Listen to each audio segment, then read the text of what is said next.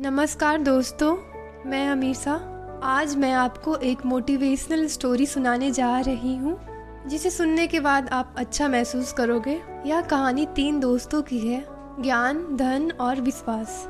तीनों बहुत अच्छे दोस्त थे। तीनों में प्यार भी बहुत था। एक बार किसी वजह से तीनों को अलग होना पड़ा।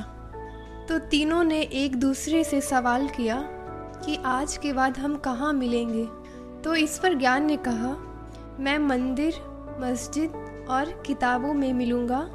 धन ने कहा, मैं अमीरों के पास मिलूँगा। विश्वास चुप रहा और कुछ नहीं बोला।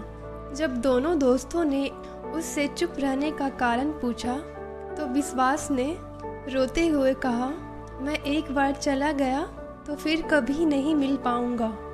ये छोटी सी कहानी हमें सिखाती है कि ज्ञान और धन आप जब चाहें, तब प्राप्त कर सकते हैं। विश्वास एक ऐसी चीज़ है, जो एक बार टूट जाए तो फिर उसका वापस आना बहुत मुश्किल है। आज के लिए इतना ही।